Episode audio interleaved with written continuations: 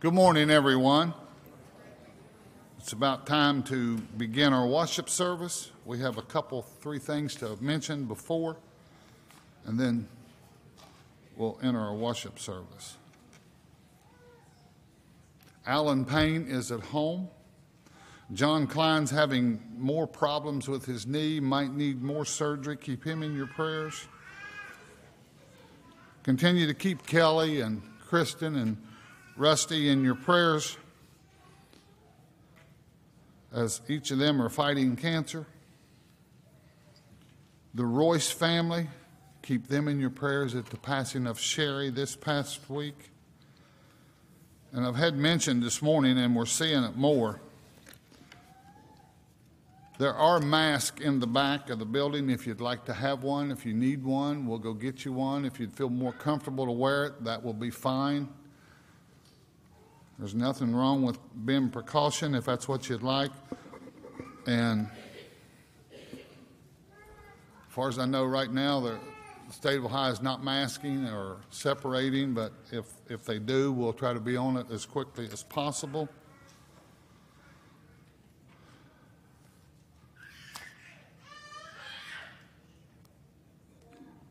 It's scary to think I hope we don't have to do what we did last year, because 2 years ago, Gary Clinton and myself all had brown hair. Whether you remember that far back or not, we did. But anyway, also keep us in your prayers as we try to make decisions and lead the way that God would want us to. This morning we have a special prayer request, and Brother Joe is going to lead that here in just a moment. Ed Walls is not doing very good. Will he make it through the day? I don't know.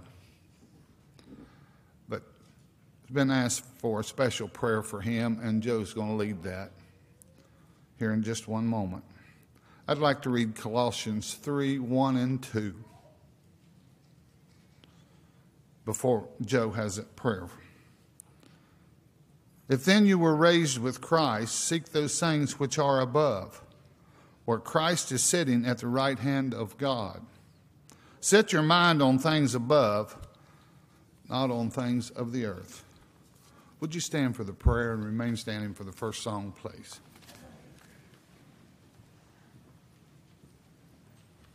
Pray with me, please. Dear kind and gracious Heavenly Father, we come approaching you through the avenue of prayer, asking that you would bless our brother, bless his family. Father, as he is suffering, as he is probably going to leave us, we thank you so much for the example of faith that he has given us. Father, thank you for just being able to be his neighbor and his friend. Father, more than that, thank you that we're able to be his brother.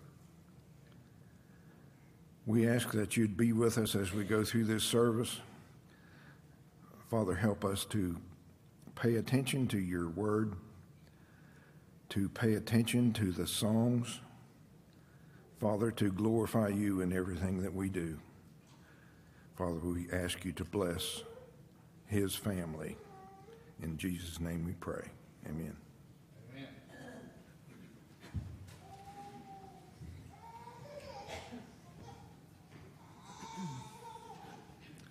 First hymn this morning, number 732. We praise thee, O God.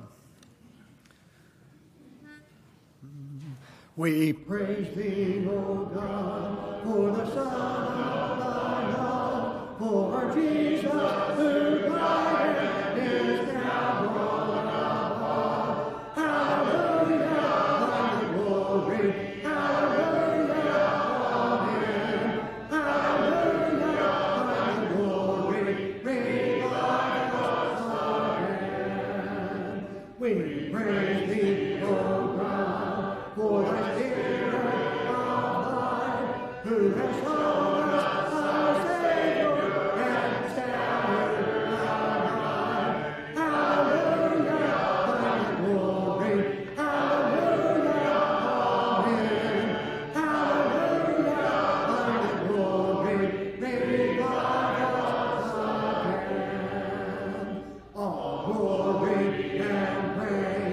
to the Lamb that was slain, who has borne all our sins and has cleansed every stain. Hallelujah, and glory, hallelujah, amen.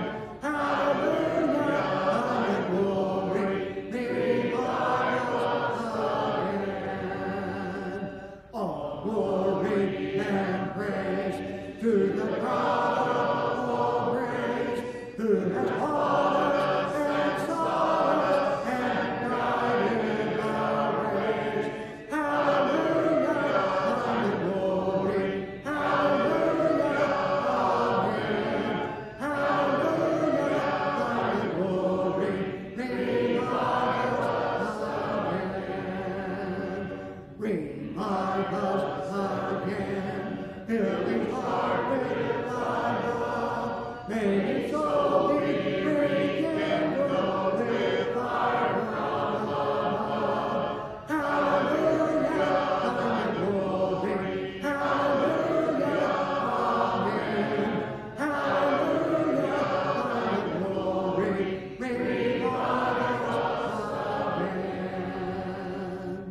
Please be seated.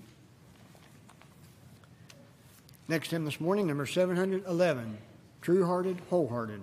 And after this hymn, Brother Jason Stevens will have our scripture reading and prayer.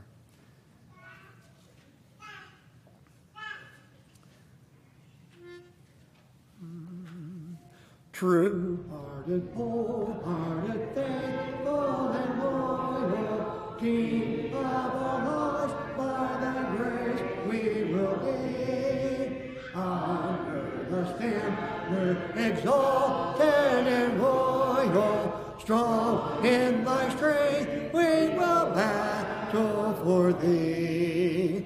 Hear of the Lord's word, silence and never, song of our spirits, rejoicing and free. Hear of the watchword, Lord, you're forever King of our lives, by thy grace we will be. True-hearted, whole-hearted, full last allegiance, yielding henceforth to our glorious King. Valiant endeavor and loving obedience, freely and joyously now would we bring. Hear of the watchword, silence and never, song of our spirits, rejoicing and free. Hear of the watchword, Lord, you're forever King of our lives, by thy grace we will be. True-hearted, whole-hearted, Savior, all glorious, take thy great power and reign there alone. Over our wills and affections victorious, freely surrendered and wholly thine own. Hear of the watchword, silence and never, song of our spirits, rejoicing and free. Hear of the watchword, Lord, you're forever King of our lives, by thy grace we will be.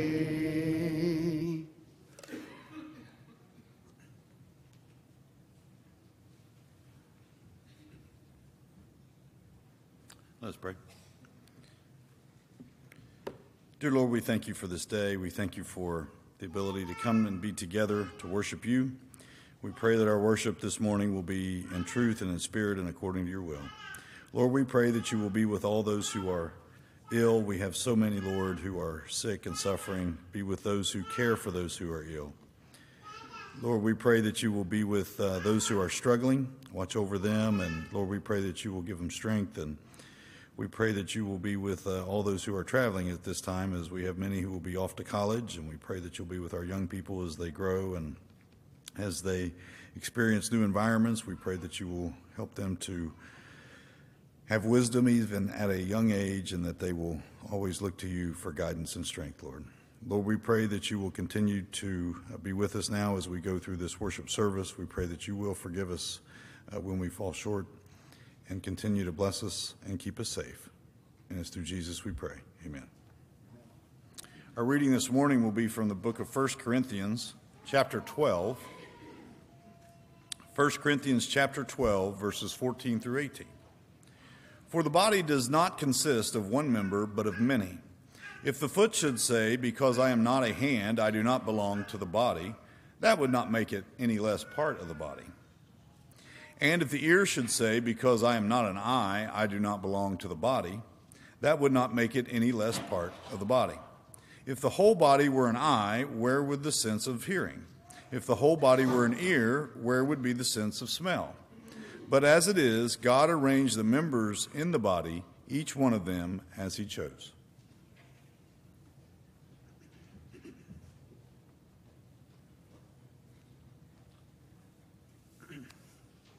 Next hymn this morning, number 769. 769, Why Should He Love Me So?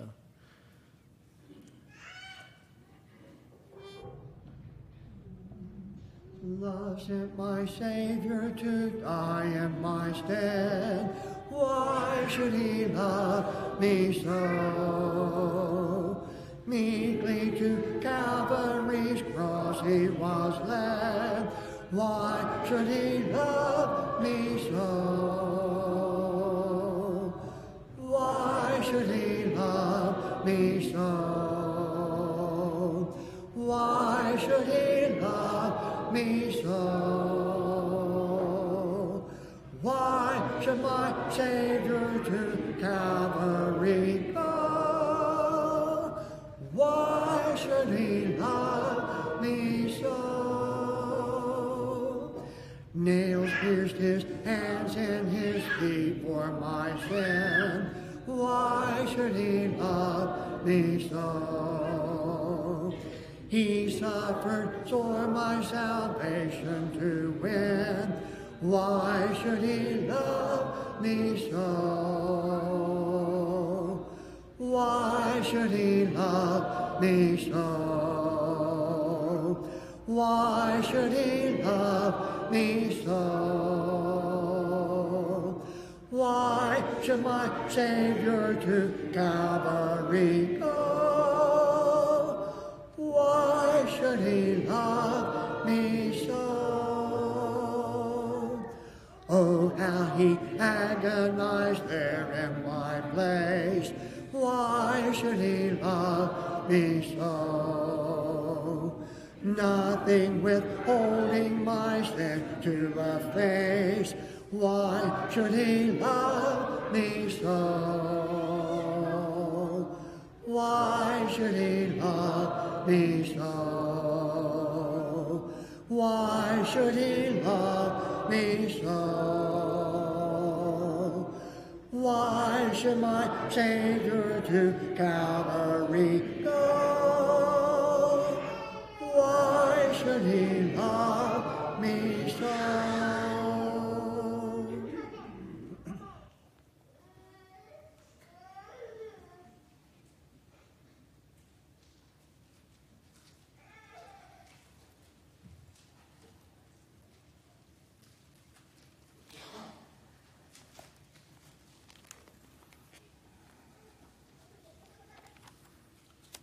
We're getting ready to remember and give thanks to God the Father and to Jesus, his Son, for the sacrifice that he made. And I just kind of wonder if we realize that it's my fault. I never thought I'd ever killed anybody. I never thought I'd ever do anything that would kill anybody. Or I never thought that I would have omit doing something that would cause somebody to die. It's my fault.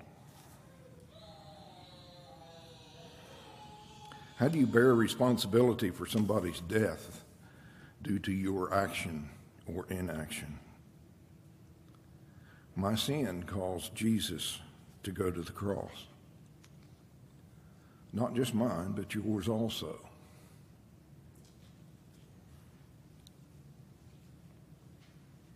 When I realized that I can do nothing to rectify the situation,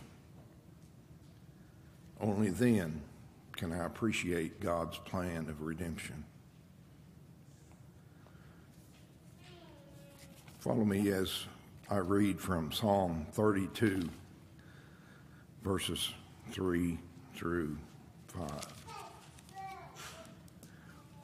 When I kept silent about my sin, my body wasted away through my groaning all day long. For day and night your hand was heavy upon me. My vitality was drained away, as with the fever heat of summer. I acknowledged my sin to you, and my iniquity I did not hide. I said, I will confess transgressions to the Lord, and you forgave the guilt of my sin.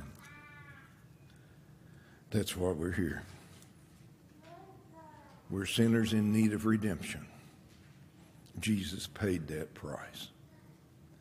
Thanks be to God. The Apostle John says it a different way. 1 John 1 and verse 9. If we confess our sins, he is faithful and righteous to forgive us our sins and to cleanse us from all unrighteousness. Thank you, God, for forgiving me. Let's go to God in prayer. Father, as we partake of the bread which represents the body of your blessed Son and our Savior, please help us to remember his great sacrifice and, Father, your great love for us. In his name we pray. Amen.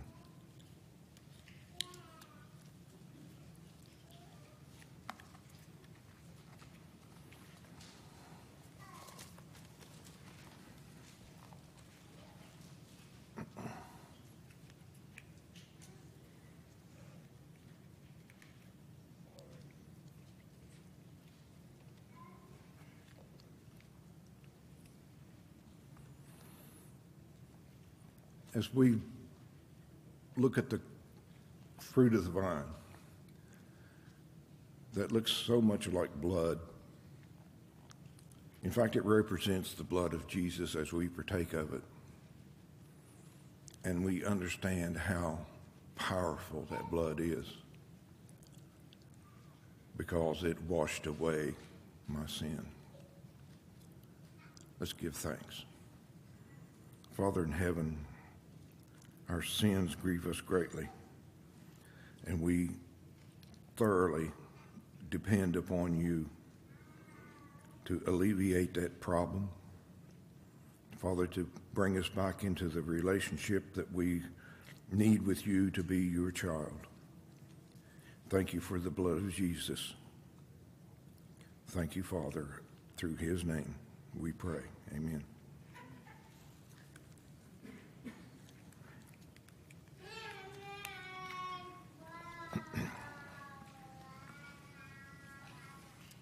This concludes our communion service, but we still have the responsibility of maintaining the work at the congregation here, and realize that the congregation here helps maintain the work throughout the world.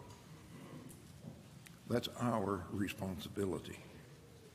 We got to keep the lights on, we got to pay the preacher, we got to pay the water bill and the sewage bill and everything else.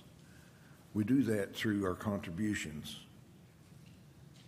and we need to do that lovingly and appreciatively and in a prayerful attitude. Let's go to God in prayer. Father, we thank you for the physical blessings that you've given us. Father, you've abounded us. We can't understand why you've been so good to us. But Father, even more than that, we can't understand why your spiritual blessings are ours when we are so undeserving. But Father, we appreciate that. Bless our offering. May it fit the needs of our community and of our congregation, and help us to provide light throughout the world. In Jesus' name we pray. Amen.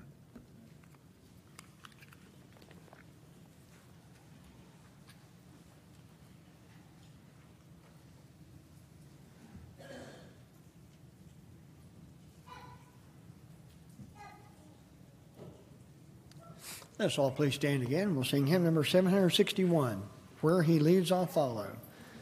So at this time, the young children may go to the Children's Bible Hour.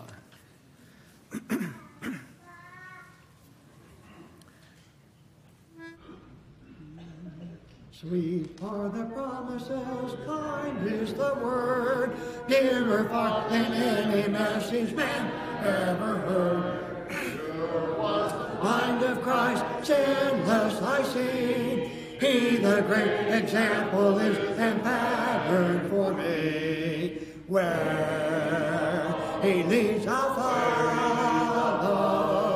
follow all the way. Where He leads I'll follow, follow Jesus every day. Sweet is the tender love Jesus has shown, sweeter far than any love that mortals have known. Kind to the everyone, faithful is He. He the great example is and pattern for me. Where He leads I'll follow, follow all the way. Where He leads I'll follow, follow Jesus every day. Listen to His loving words, come unto me. Weary, heavy laden, there is sweet rest for thee. Trust in His promises, faithful and sure. Lean upon the Savior and thy soul is secure. Where He leads I'll follow, follow all the way. Where He leads I'll follow, follow Jesus every day. Please be seated.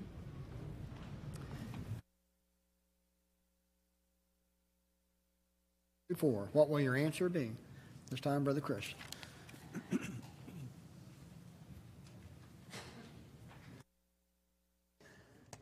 It is good to be back with you this week. I was sick last week. I appreciate David and Steve and John filling in for me. John didn't even know he was filling in for me, and he filled in ably. So I appreciate all those guys. It's nice to know that when I can't be here, that there are guys that can fill in this position in such a good manner.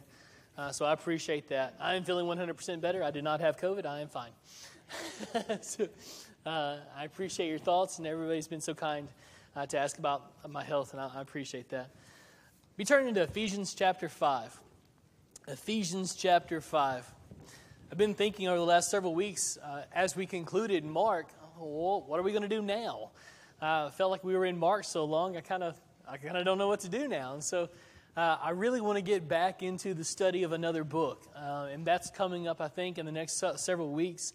But I wanted to do this series in between Mark and this upcoming series. Hopefully I'll be able to announce that next week what that book is, and you can be preparing for that. But over the next couple of weeks, I wanted to be thinking about these one another passages that you find in Scripture. There's about 60 of them. We're not going through all 60, so don't get anxious. A lot of them cover the exact same ground as one another. They're just said several times, and because they're important, right? They're said multiple times throughout the different letters because each congregation needed to understand these principles. It's something we need to understand as well. We find the first one this morning in Ephesians chapter 5. Tonight we'll be doing our third Sunday singing. Make sure to write your notes on the board outside for your favorite songs, the songs that you want to sing, maybe some songs you want to learn, maybe. But the bulletin article this morning is kind of about that, but it also plays into our lesson this morning. As we think about Ephesians 5, if you've grown up in the church, if you're familiar with Scripture, you probably automatically think of Ephesians 5:19. It's the verse we go to talk about why we worship a cappella without the instrument. We'll talk about that verse today, but we're going to look at it in a different light. Obviously, I still believe in a cappella worship, and that word is there, and we talked about that not too long ago, but I want you to look at this verse in its context today. And so let's dive into this text. We're going to start in verse 15. We're not going to get very far. Ephesians chapter 5, verse 15. I just want you to look at the first couple words there, because there's some stuff there that we need to be aware of. Look carefully then.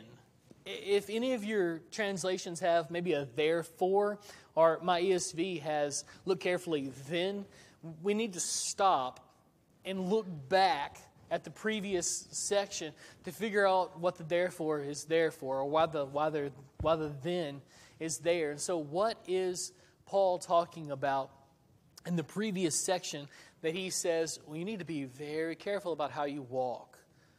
What's he talking about? Well, if you look back up into starting in verse, in chapter 5, verse maybe 3, let's start there. Paul starts talking about some ways that you can waste your life. None of us want to waste our life, do we? We want our life to matter. We want our life to count. And Paul says in Ephesians 5, 3 through 14, there are some ways that you can waste your life.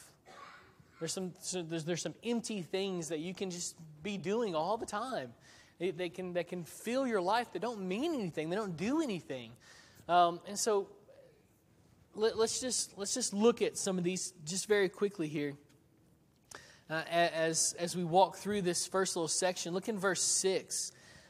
Paul says, let no one deceive you with empty words, for because of these things, the wrath of God comes upon the sons of disobedience. He's talking about the things he's just talked about in verse 3, right? The sexual immorality, the impurity, the covetousness, the filthiness, the foolish talk, the crude joking. All that stuff, he says, is out of place among you, among disciples, among the church.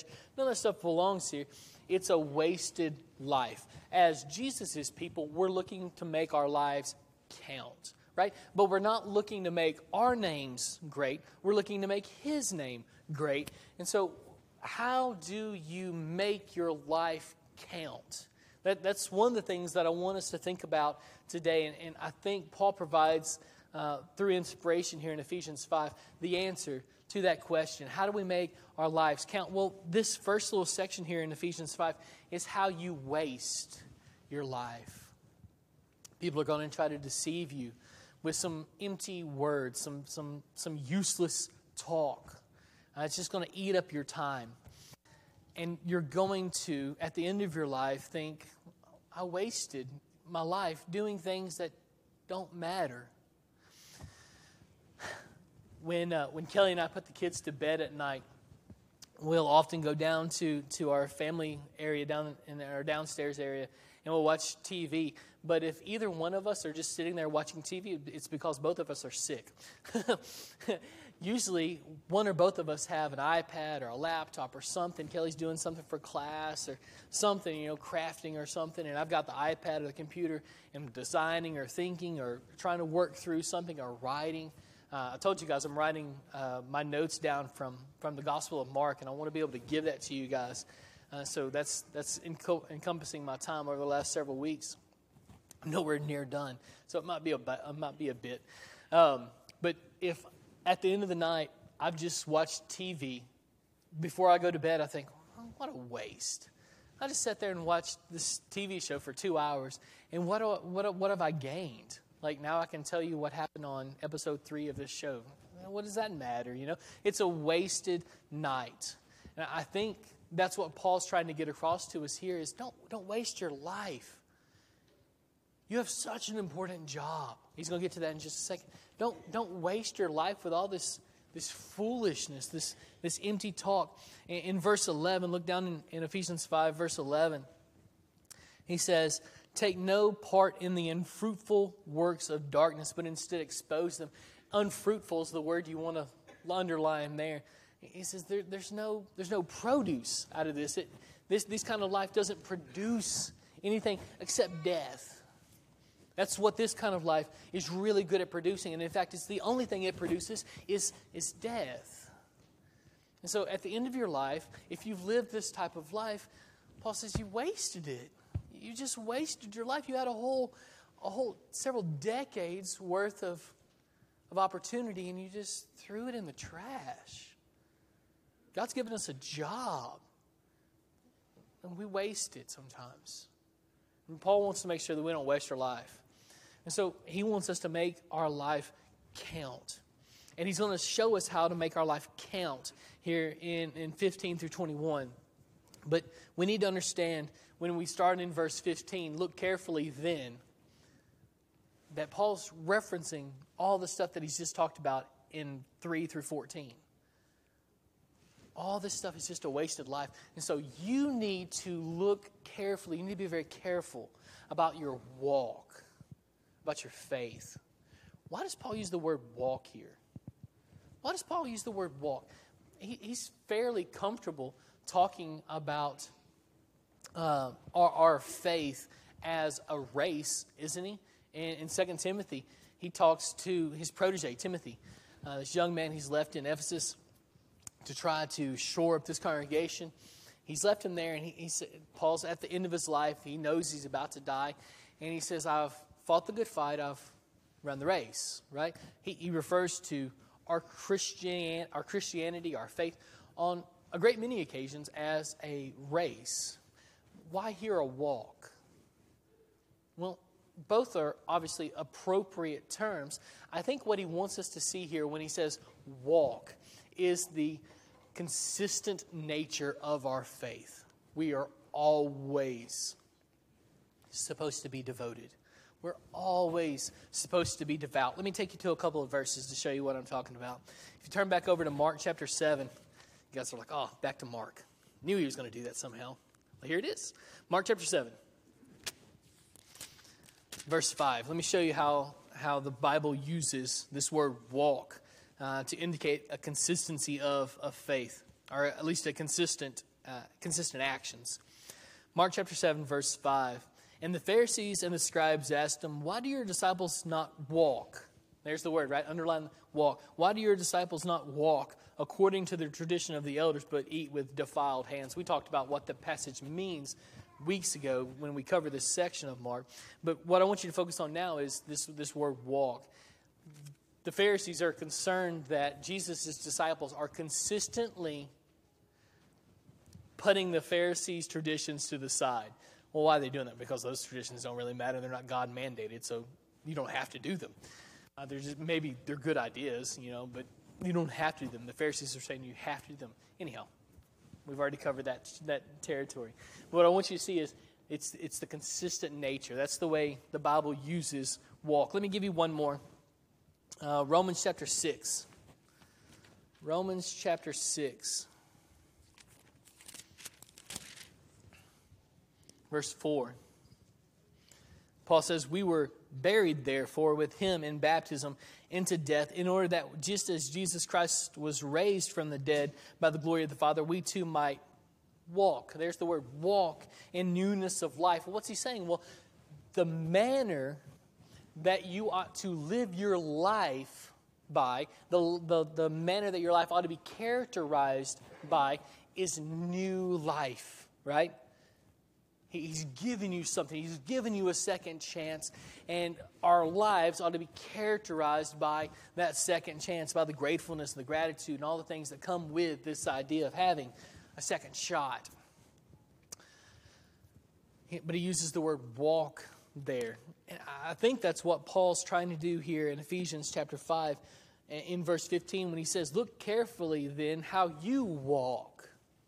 Because there's an awful lot of people over there who are still lost in darkness. And they're going to try to convince you that their lifestyle is the best. Paul says their lifestyle is actually a wasted life. It doesn't do anything. It only produces death and agony. It's useless. It's purposefulless. That's not what I want. That's not what I'm trying to say. It's useless. Thank you. It's useless. That section is just a waste of a life. And so we need to be careful how we walk, the consistent nature of our faith, because we don't want to be unwise, but we want to be wise, making the best use of the time because the days are evil. It's interesting here that he says, making the best use of our time. You know our days are numbered here, right? In James, how does James refer to our life here? Well, it's a vapor, isn't it? You ever go out on a cold morning and you breathe and you see your cold breath go out and it doesn't last very long, doesn't it? It's gone just like that. James says that's what your life is like. It just goes by so fast. And so our days here are numbered and our job is too big for us. Right? Our days are numbered, and our job is too great for us. If you turn back over to Matthew chapter 9, I think we've talked about this passage quite a bit over the last several years, but it's one of my favorites because it just opens up my eyes to our responsibility to the world. Matthew chapter 9, starting in verse 35, Jesus said, Jesus went throughout all the cities and villages, teaching in their synagogues and proclaiming the gospel of the kingdom and healing every disease and every affliction.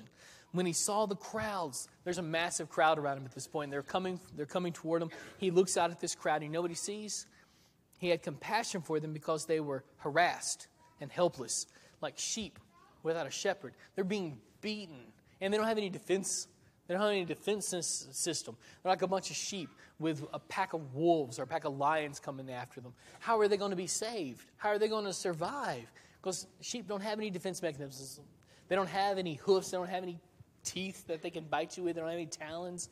They don't have any defense mechanisms. And when Jesus looks out at this crowd, that's what he sees. They're harassed. They're helpless. But what's attacking them isn't a physical thing. It's Satan. And he says that they're falling prey to it every time. And then in verse 37, he said to his disciples, the harvest is plentiful, but the laborers are few, right? So he looks out at this massive crowd, and they're being beaten and just being taken advantage of at every opportunity by Satan. He's ripping them to shreds. He's tripping them up at every opportunity, right? He's riddling them with sin. And these people don't have any defense mechanism. And Jesus looks at his disciples and he says, they need help, but there's so few people that are willing to help them. Who are the people who are supposed to be helping them? That's us. That's the church. We're the ones who should be going out and helping them. And he looks at his disciples and he said, there's so few. And then he prays in verse 38 and encourages them to pray earnestly to the Lord of the harvest to send out laborers into his harvest. There's such a massive mission for us out there. That's why we're here, right? Disciples make disciples. That's what we talked about in Bible class this morning. Disciples make disciples. It's what we do. It's in our DNA. You can't be a disciple if you're not making other disciples. If you're not studying with folks, trying to bring them to Christ, you're something, but you're not a disciple. Disciples make disciples. And so Jesus looks out at this crowd and he says, they're hurting and you have the answer.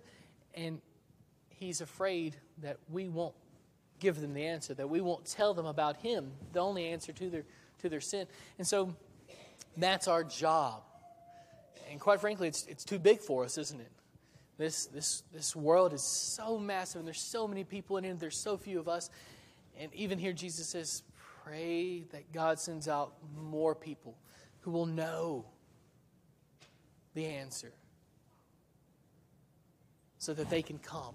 Because if they hear it, they're coming, right? If those who are lost in darkness know that there's an answer to their darkness, to their sin, they're coming. They'll be here, right? The problem is he's afraid we're not going to go tell them. And so our mission is incredibly big, right? But it's not just that. It's two sides of the same coin, right? That's one side of it. On the other side, our job is also personal righteousness, isn't it? To be who God demands us that we be. To live devoted lives.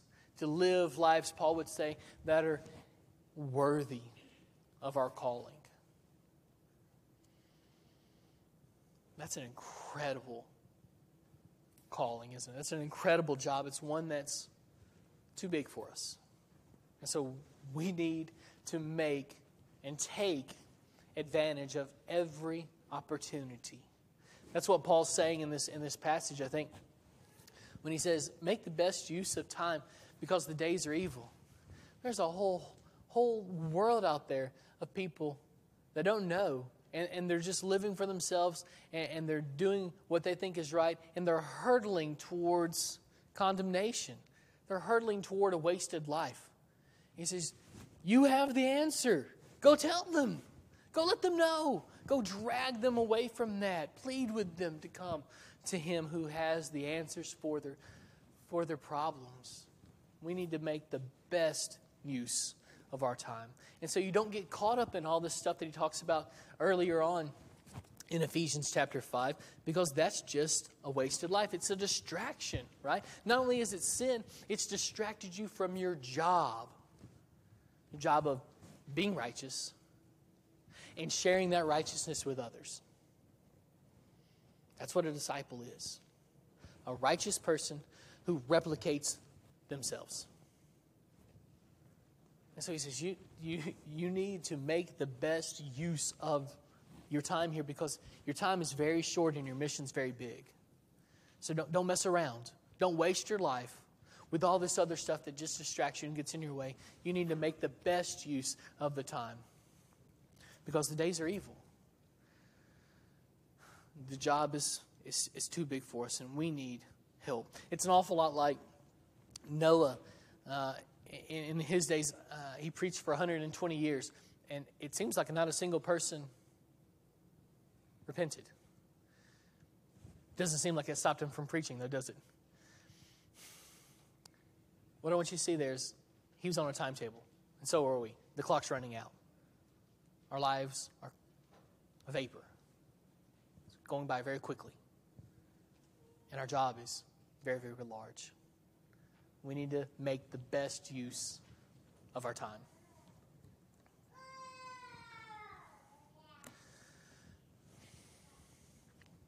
Let's read the rest of what Paul says here in 17 through 21. Therefore, do not be foolish, but understand what the will of the Lord is. That's not the first time you've heard that phrase. If you go back through and you read this section right before in Ephesians 5, 3 through 14, Paul talks at least one other time about understanding what the will of the Lord is. He wants you to focus on that. That should be something that drives you all the time. You're always wondering, what's God's will on this matter? What's He think on this? What's His opinion on this? Because my opinion doesn't matter if He's already spoken on the fact. I need to take up His opinion, right? And so he's always focused on what the will of the Lord is and me understanding what it is, because that's how I make a productive life. If I can understand what the will of the Lord is, I'm not wasting my life. We're going to get to more specific stuff in just a second, but that's a good start. Verse 18, he says, and do not get drunk with wine, for that's debauchery. That word debauchery is kind of an interesting word there, and it's the axis on which this whole lesson spins.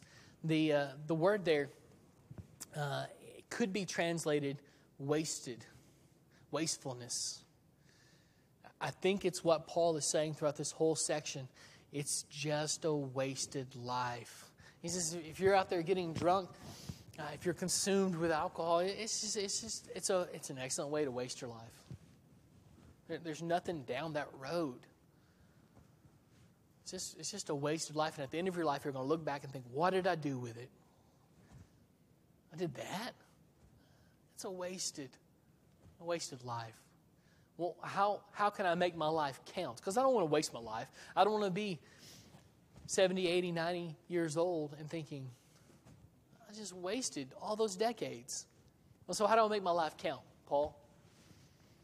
Well, don't be drunk with wine, for that's debauchery, but be filled with the Spirit. He's putting these two in opposition to one another, isn't he? One or two things is going to fill your life, right? You're going to focus on one or two things, right? Matthew 6 tells us that we can't serve both God and money. It just doesn't work. You can't serve two masters. You'll either love the one and hate the other, or love the one and hate the other. You know, you can't do both.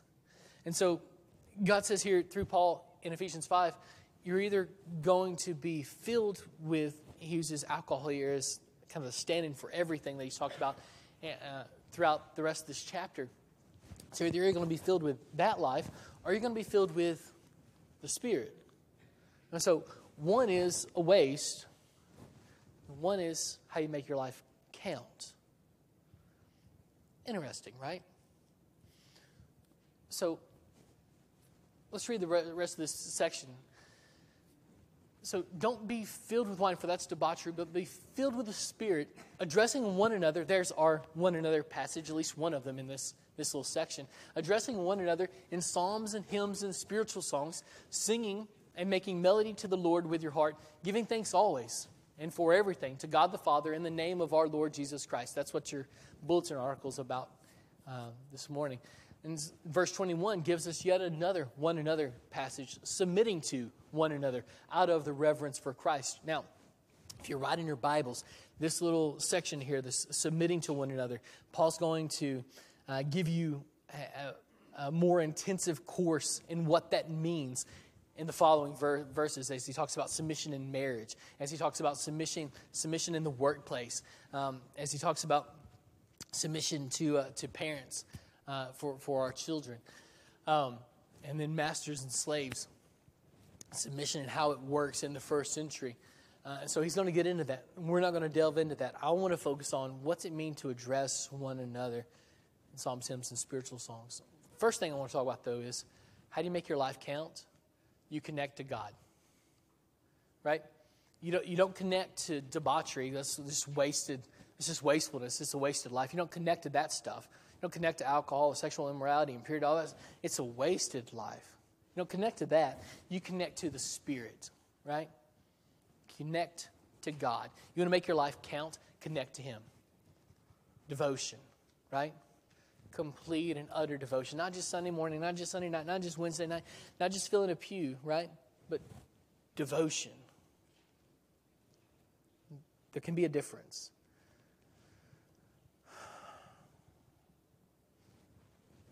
It's not just being connected to God, though, right? You want to make your life count? Be connected to God, but also be connected to His people. The church is important. The church is so, so important. It is God's vehicle to share His truth with the lost and dying world. But it's also our vehicle to encourage one another, right? You guys remember the quarantine? It's pretty rough, right? When we were doing virtual worship, it was a good stand-in. It served a purpose for a short period of time.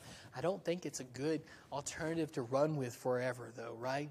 When you remember that first Sunday we came back and everybody was singing, you were like, this, I've missed this, right? There's something you miss in virtual worship. Like I said, if you're sick and if you're traveling for a couple weeks, it's a good stand-in, right? It's better than nothing. But let's not do it forever, you know? The goal is to get back here, to be together, so that we can what? Address one another in psalms, hymns, and spiritual songs. There's encouragement that we derive from hearing each other's voices and seeing each other's faces as we sing. I kind of wish we could sing in a circle. I don't know why we're all pointed this direction when we sing. It'd be nice if we could see each other, right? People look at you weird if you turn around and look at them, though. So, but there's encouragement, there's teaching that's involved as we sing. Paul indicates here that there's also something that ought to be pouring out of us as we sing. And that's what your bulletin article is about tonight. As we sing in just a little bit, and as we sing tonight, the thing that ought to be pouring out of us is thankfulness. Right? Thankfulness, gratitude at what God has done for us, and ultimately at God for who He is. When you go back through and you read the Genesis account of creation, it ought to stop your mind. We read through the verses very quickly, don't we? They're short. And we read through them very quickly, and we don't always pay attention to what's going on. But He literally breathed out all of creation like that. I mean, if you could have been standing there at the epicenter of creation when all this stuff just starts flying past you, would have been the only thing that you could have thought of. When you stop and think that the God who created that came to the cross and was mocked and ridiculed so that He can have a relationship with you, the one thought that you may be having isn't awe, but thankfulness. Just incredible gratitude at His generosity, right? The reasonable response to what He's done is thankfulness. I think that's what Paul is trying to get across to us here in verse 20. As we sing psalms, hymns, and spiritual songs together, we make melody in our heart.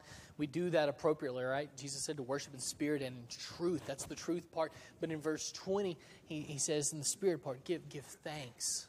Always and for everything to God the Father in the name of, through the by the authority of our Lord Jesus Christ. That's what ought to pour out of our hearts as we sing. It's not just words, right?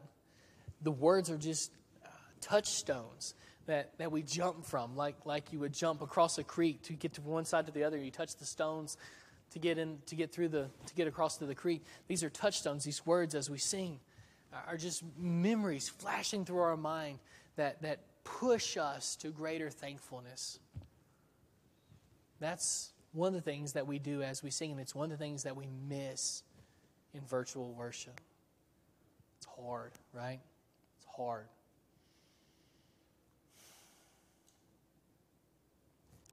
That's the one another passage that I want to talk about this morning. Turn to Psalm 73. There's a twist in here that I don't want us to miss. Psalm 73. Worship does something that nothing else is capable of doing, at least in my experience, and I think biblically speaking, it's the only thing that can do this. Psalm 73. You find a guy named Asaph. He is a psalm writer. We don't really know all that much about this guy, but we know he wrote Psalm 73. And in Psalm 73, he gives us a little bit of insight into his life. You see there in the first couple of verses that Asaph looks around at the people in his community, and they are evil, wicked people. And they're flourishing. They're doing just fine. They've got a full bank account. They're healthy. Their kids are growing up strong. And Asaph is mad. He's also envious. Why have I made all these sacrifices to follow God, to be righteous, to live a devoted life? Because it takes sacrifice, doesn't it? Why have I made those sacrifices when they haven't made any of those sacrifices and they're doing just fine? He's a little envious, isn't he?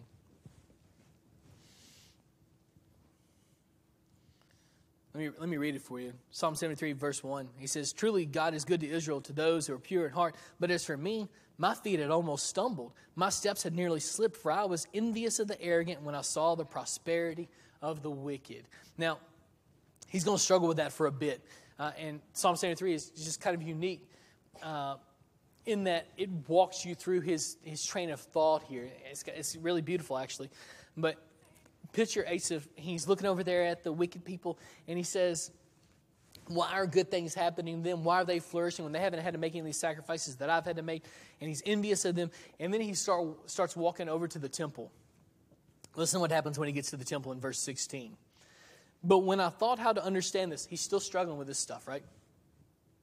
It seemed to me a wearisome task. He's fed up, right? Until I went into the sanctuary of God. And then I discerned what? Their end. Asaph is aware of what happens after they die. Things may look like they're getting off scot-free now. And Asaph has come to the understanding after his worship that that is not the case. You don't get to mock God and just get to live scot-free. Even if nothing bad happens here, he says, well, on the day of judgment, condemnation is going to happen. And so the sacrifice and the devotion that I have now is 155% worth it because of that. Worship changes your perspective on things, doesn't it? And you've probably experienced something much like what Asaph has experienced in Psalm 73. You've come to worship, you've been worried about something, or you've been mad about something. You ever done that? And you come in and you're kind of kicking the cat and stuff, and you open the door, and your mind is angry, or your mind is worried, and you come to worship, you start singing the song, and you start hitting those touchstones, right? Do you do that? Am I the only one that, I'm not the only one that does that, right? Your mind starts hitting those songs, and you start thinking, and all of a sudden thankfulness starts hitting your heart and your mind, and the worry and the anger or whatever you're dealing with, it starts fading into the background, doesn't it? Worship has this incredible ability to make us focus on what's really important.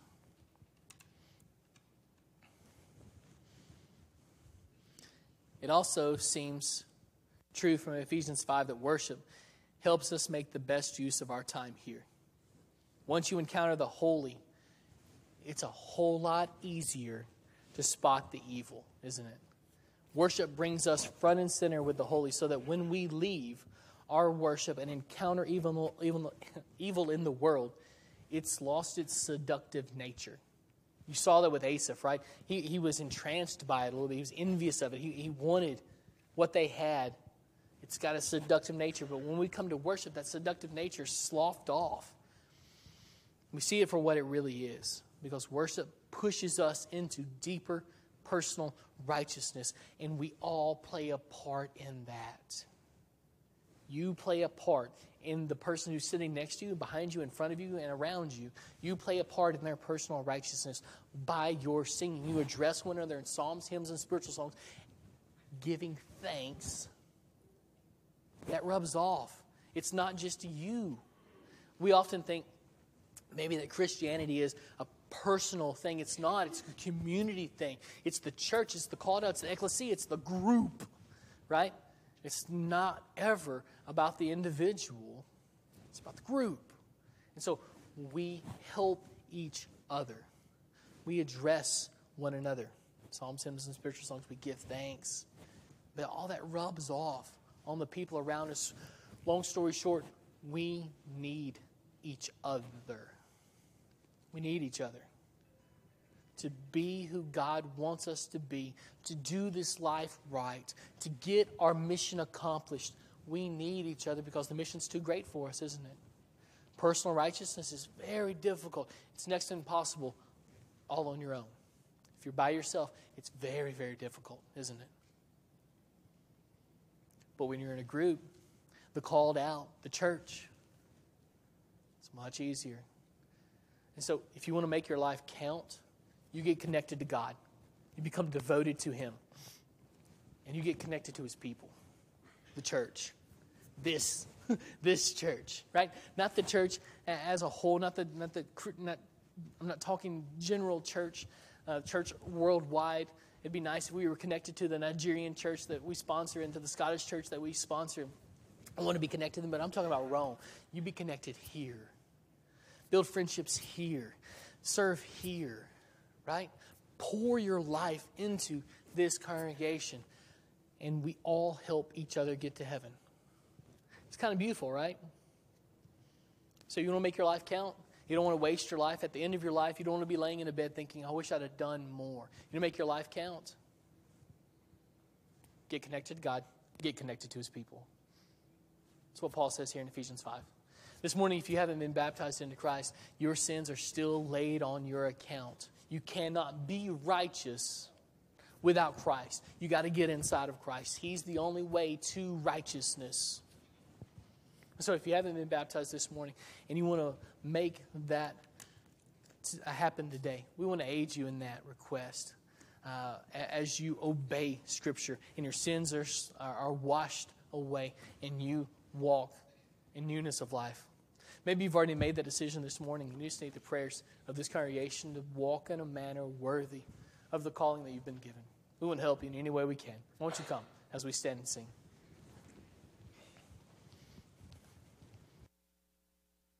Someday you'll stand at the bar on high. Someday your record you'll see. Someday you'll answer the question of life. What will your answer be? What will it be? What will it be? Where will you spend your eternity? What will it be? Oh, what will it be? What will your answer be? Sadly you'll stand if you're unprepared. Trembling you'll fall on your knee. Facing the sentence of life or of death.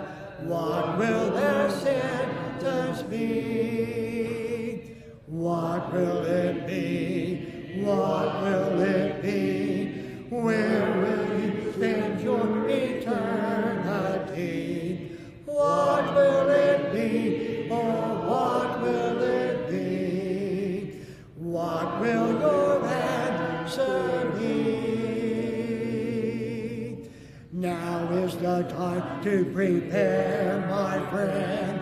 Make your soul spotless and free. Washed in the blood of the crucified one, He will your answer be. What will it be? What will it be? Where will you spend your eternity? What will it be? Oh, what will it be? What will your answer be? Please proceed.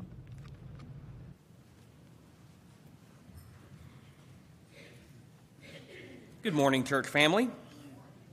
Chris, great lesson, brother. Appreciate you. A couple announcements. I have a lot of announcements. I'm going to try to go through them as quickly as possible this morning. Remember, tonight is our third Sunday singing. Out in the foyer, there's a easel sign out there for you to write down your favorite hymn and write down the page number. We would be more than happy to sing that song for you, so please remember to do that before you leave. Also, remember Young at Heart will be meeting Tuesday morning at 10:30. We'll have a short Devo and then head to our destination in Ironton. Also, the preschool Wee Shine apple tree is out in the foyer. Please grab an apple, help the preschool here at Rome, Wee Shine with the school supplies they need for this week. I know Monday's open house. They're getting ready for open house on Monday, and then school starts on Wednesday for them. Also, our sympathy to Mildred Jones' brother, Dalton Lewis, who recently passed away. So remember Mildred Jones and that family in your prayers at this time. Also, our sympathy to Dennis Casey's family at the passing of his wife, Pamela. Remember their family in your prayers at this time. They used to attend Rome several years ago, so remember them. Also, we express our sympathy this morning to the passing of Sherry Royce. Sherry passed away Friday of COVID. So remember her in your prayers. The visitation is at 1 o'clock at Halls, and the funeral is at 2 o'clock at Halls Funeral Home. So please make an opportunity to make that, help support the family. Also, Alan Payne has been at Cabell Hospital for several days being treated for pancreatitis, and he is now at home recovering, so remember him in your prayers. As mentioned earlier, remember continue to keep Ed Walls in your prayers. He's at home at he's at St. Mary's in a coma at this time. So remember that family as they go through this difficult time. Remember continue to keep Kelly Williams in your prayers. She's been diagnosed with breast cancer. She had an appointment Thursday, and remember to keep them in your prayers as they make a decision on what they're planning on doing with that. Amber Payne has also asked prayers for her cousin, Christine Nelson, who has COVID and has been placed on a ventilator and is also in a coma at this time. So remember to keep Christine Nelson in your prayers. Norma Dennison is undergoing physical therapy. She has broken her knee, so remember to keep her in your prayers as she continues on going through physical therapy. And John Klein has had knee surgery and has had some complications from that knee surgery and may need more surgery coming up soon for that. So remember to keep John Klein in your prayers. Also, prayers have been requested for Beverly Wilson, who has cancer, and the condition is serious, so remember her in your prayers. Also, remember continue to keep Kristen Ward in your prayers as well. Hopefully she gets to come home today, and remember to continue to keep Rusty Leap in your prayers. He had surgery Friday, and he's at home recovering from his recent surgery. Remember all our kids, they all start back to school Wednesday, or elementary through high school kids start school Wednesday. Remember them in your prayers. And we have a lot of college students that are heading to college, and that maybe some have already left. Maybe some are leaving this week to head to school. My only advice is parents that are sending their college kids away for the first time, don't cry and drive at the same time. It's not a good thing, But remember all those kids who are going to college this week as well. That's all the announcements I have. Looking forward to seeing everybody again at 6 o'clock. We'll sing one more song and be dismissed in prayer. Let's all please stand again, and we'll sing hymn number 756 when we all get to heaven. We'll sing the first two verses, and then Brother Trevor Egner will lead us in prayer.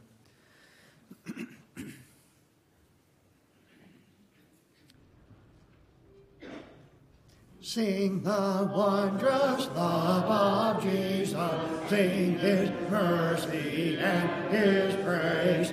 In the mansions, bright and blessed, he'll prepare for us a place. When we all get to heaven, what a day of rejoicing that will be. When we all see Jesus, we'll sing and shout the victory.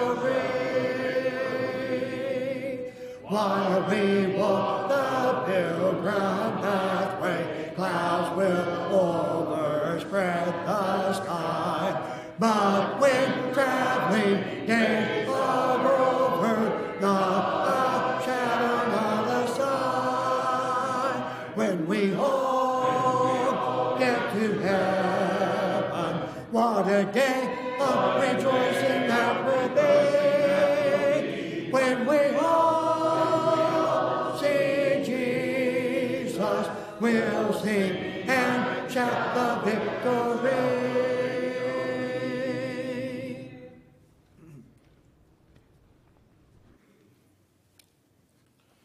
Let's pray. Father, we thank you for the day and all the blessings of it. Lord, we thank you for the time we've had to be in your house to hear your word, to be with our fellow brothers and sisters in Christ. Lord, we ask that you be with us this week as we go our separate ways. Pray that you would guide and direct us and watch over us. Lord, we pray for those who are on the prayer list. Lord, there are many. We pray that you be with them, their upcoming tests and procedures, and just that your healing hand be with them. Lord, be with the teachers and the students and the college kids as they go back to school this week. pray, Lord, that they would look to you for strength and guidance, and they would have a good year. And finally, Father, we pray again that you be with the Walls family this week, as it may very well be a difficult week, and Lord, we just ask and pray that you'd comfort them.